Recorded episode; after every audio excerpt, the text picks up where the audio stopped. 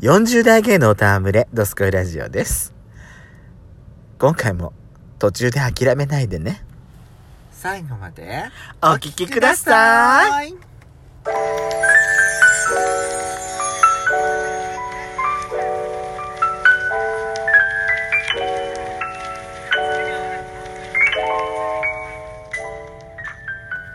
よし、ちょっと。ペソコのドスコイラジオ。皆さおはようございます。こんにちは。こんばんたこの番組はソーシャルディスタンスを保ちながら、ヤシコとペソコの二人でお送りしております。はい。はい。今日ははい。三本立てでしたっけわかんないけど。二本立てわかんない。どうなるかわかんない。まず一本目はあんたさ、1本目とかそういうこと言うとさ、何本立てとか言うとさ、うんあんた大体途中で脱線するんだからさ、 何本立てになるのかわかんないのよ。じゃあ、一本立てかしら。なる可能性だってあるんだから。なんかまるで無法地帯みたいな言い方で手で始めるのやめてちょうだい。わかったね。もう怖いわ。に。すぐにダメ出しばっかり。あんただってダメ出ししないと反省もしないでしょ反省することなんか一回もないでしょしてます。本当ですかほん何を反省してんの毎回んあの、上の空だったりするのかな。私が。そこはじっくり反省してもらいたいもんですね はい。あのー今日11月の13日ですけども、はいはいあの配信するのはだいぶ後なんでね、ええちょっとタイムリーな話じゃなくなると思うんですけども、はいはいはい今 NHK 杯やってますねええフィギュアスケートのフィギュアスねケートうん見てます私のねママが見てる、ああでもやっちゃあれでしょ、うんあのゆずが出てないからそうそうそうゆず興る味ちないゃでんしょが出てないから うちのママね、ん新しい新生の子が出てるって言ってああなんか若い子出てるよねそうんすごい勢いがあるわやっぱね若いとで勢もいねがあると思う母さんね、でもブス なの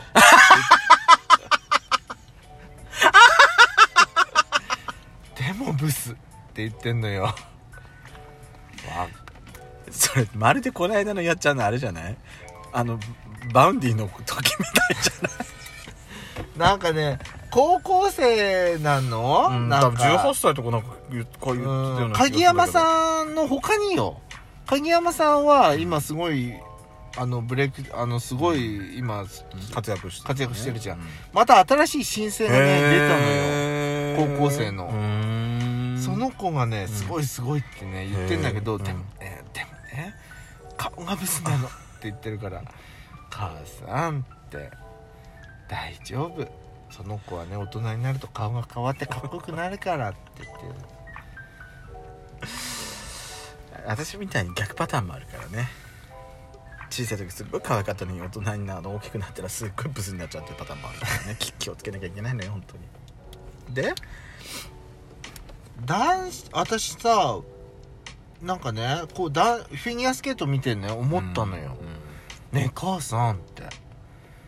男子しフィギュアって今でこそすごい有名だけど日本で、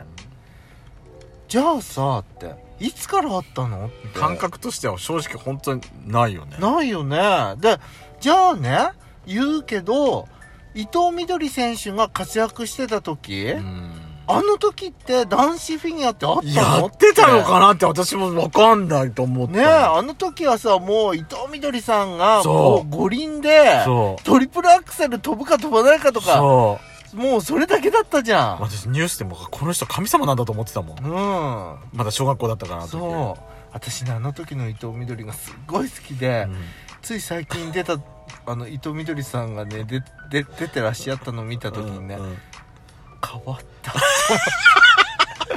顔が変わってるって思ったのそれはあれあれはあの人もじゃない誰あのわ渡辺恵美さんさ誰え知らないうんそフィギュアの人よそうなんだそう顔が変わったのあのー現役の時はねうんすごいスラッとしてスレンダーだったのうがん引退してわかったちょっとぽっちゃりなさったのよねそうちょっと膨らんじゃっあたそういう感じだったのさっきの言ってた私ね、そう、あの、あの、あの現役の伊藤みどり選手の姿がもう印象にすごい強くてねそ。れかもしくはなんかオリンピックのさあれの時にそうさあの聖火台に一番最後に出てきたのが伊藤みどりさんじゃなかったっけそうそう長野の時ああ、そうなんだ。じゃなかったっけかい最後やこうやっー、てそう、なんかなもんか女神みたいな格好でこれバンってやったのじゃなかったっけ、 う、それだからね、あの、最近出た時にね、私どこの女性かなと思ったのっていうのがまあそういう話は別と置いとい置ていといてね置いといてねでも男子の歴史って分かんなかったのよわかんない私が知ってる一番古い方で本田選手本田さんなのうそうなんだよね、うん私さやっちゃんまあこれ収録する前にちょっとやっちゃんと話してて、んあのー、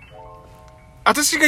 どっからかなと思って頭に浮かんだのは、うん高橋大輔選手だったの。あー大ちゃんだったのよ私ははいはいはいはいけど、やっちゃんにね、あのー、本田武史選手、ああ、そうね、武ちゃんがいたわ、と思って、いたわねー、と思っそうてなの。え、で、本田武史選手っていつぐらい ?90 年代後半だと思うよ長野の時って出てたもう覚えてないでも長野の時は出てんじゃな出ているだかってな、私より確か年上だったはずなのよ。ああそうなんだで、私、長野98年の時は、うん私多分高校1年か2年ぐらいだから、ああじゃあ出てるかもしれない、ね、出てるかもしんないよね。れない、でもその前って言うと誰と思ってうん、確かにその前って言うともう、あれなのよね、伊藤みどり選手の時代だから、うんあの時誰かいたっけ全然全然テレビでさこうフューチャーされてないのよ女子フィギュアはすごいフューチャーされてるのがわかる、男子って誰だねえね今でこそだから大ちゃんが出てきてうん、うんあとは誰出てきたね小田さんが出てきてああそうねーうん信成がいたわねーそそうそうそうういえばもうだからそういう方たちの大先輩の人たちって、実は知らないなーっていうことに気がついてでもほら今活躍してる鍵山さんのお父さんもフィギュアフのィギュアな選の確か選手だったへはずだよーだからいたのよきっともっとあのー、ほら過去にもほらあのー、真央ちゃんのさコーチのおじいさんみたいな方、うん男性も選手だったってよへえちょっと調べてよそうねそうね調べてよあんたし収録する前に調べといてよ本当にもうごめんなさい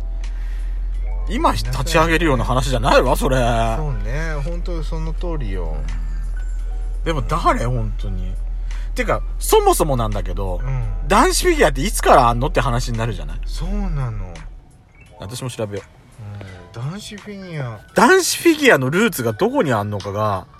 これ佐野さんがいてどれどれ佐野さんどれこれ佐野さあ佐野稔選手ねん、うん、が佐何野稔選が70年代後半の時に手うんそう70活躍そうそうそう70されたんそうそうそじゃあじゃあその前よその前そのう前全ですよ然出てこないのよ探そうとしたのでも日本のフィギュアはなんか佐野稔選手がなんかなんか一番古い古いっていうか、あのーなんかあれでしょ世界大会みたいなところでそうそうそう銅メダルに初めて取ったのが佐野そうそうそう稔選手だったんでしょそうそうそうそうだからその前からも多分出場してた可能性はあるんだよねそうそうそうそうそうだってさこれ調べてったらさ、うんフィギュアスケート自体、フィギュアスケート国際フィギュア連盟みたいなのがなんか出来上がったのがうん19世紀のなんかもう終盤ぐらいにはできたらしいのようんでうん見ると1890何年のうん大会は男子フィギュアしかやってないかったって話よあー女子フィギュアやってなかったんだその時ねええ男子しかなかったの逆にそっちの方が私驚きなんだけど、うんで20世紀入ってえっ、と20世紀初頭かななんかロンドンオリンピックあたりで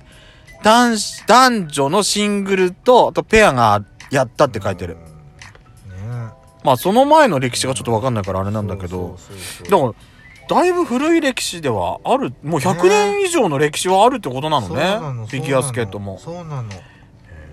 男子女子ばっかりこうねなんかフューチャリングはされるよねどうしてんもあでもここ何年かはやっぱりさ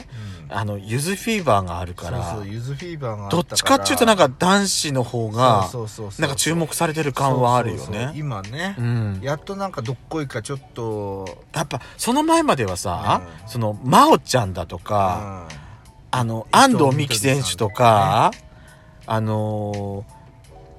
すぐり選手とかさそうそうそうそうそう中野選手とかそう女子女子フィギュアがやっぱりすごいなんか活躍してたっていうイメージがすごいあったけどそうそうそうそうここ何年かはどっちかというとユーズとか今回今回もなあのー宇野ショショートプログラムなんか首位発進してる、そううんあの宇野昌磨選手とかがやっぱりで出てきてるから、うんね、うんそっちのイメージも男子のイメージがなんか強くなってる感じはするけどうね、んうん本当にやっちゃん見たの今回はえ見た見た見たあ見たのねあショートはねあショートは見たんだうん今日確かあのーフリーなんだっけフリーフリーうん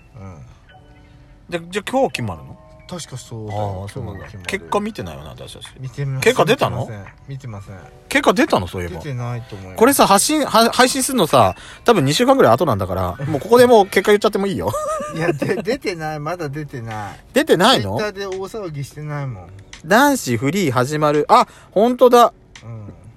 30分ぐらい前にフリーが始まったばっかりだああじゃあまだ結果は出てないのね、そうなのねあのきっと今頃はもう結果が出てますよって聞きながら多分皆さんそうそうそう私たちに突っ込んでるところだと思いますそうそうそうそうはいなんだかんだ言って12分間半分喋ったじゃないのよ